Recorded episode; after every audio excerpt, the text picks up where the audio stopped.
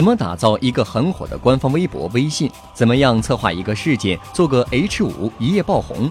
借势营销怎么搞？等一系列的推广难题，想必让每个创业者都很焦虑。其实，大部分人都没有抓住最核心的东西，那就是自传播。当今的社会，放眼望去，人人都在玩手机，而其中绝大部分时间在看微信、朋友圈、微博等自传平台上那些网友转发、好友分享的信息。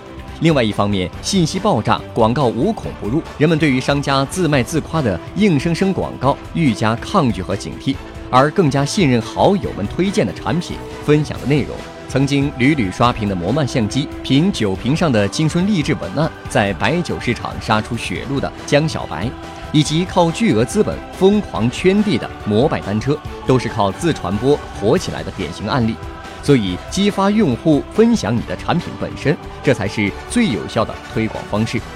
举个例子，国外的一家男性健康基金，为了呼吁更多的人关注男性健康并募集公益资金，他们在每年十一月份发起一个活动，要求参与者一个月内不能刮胡子。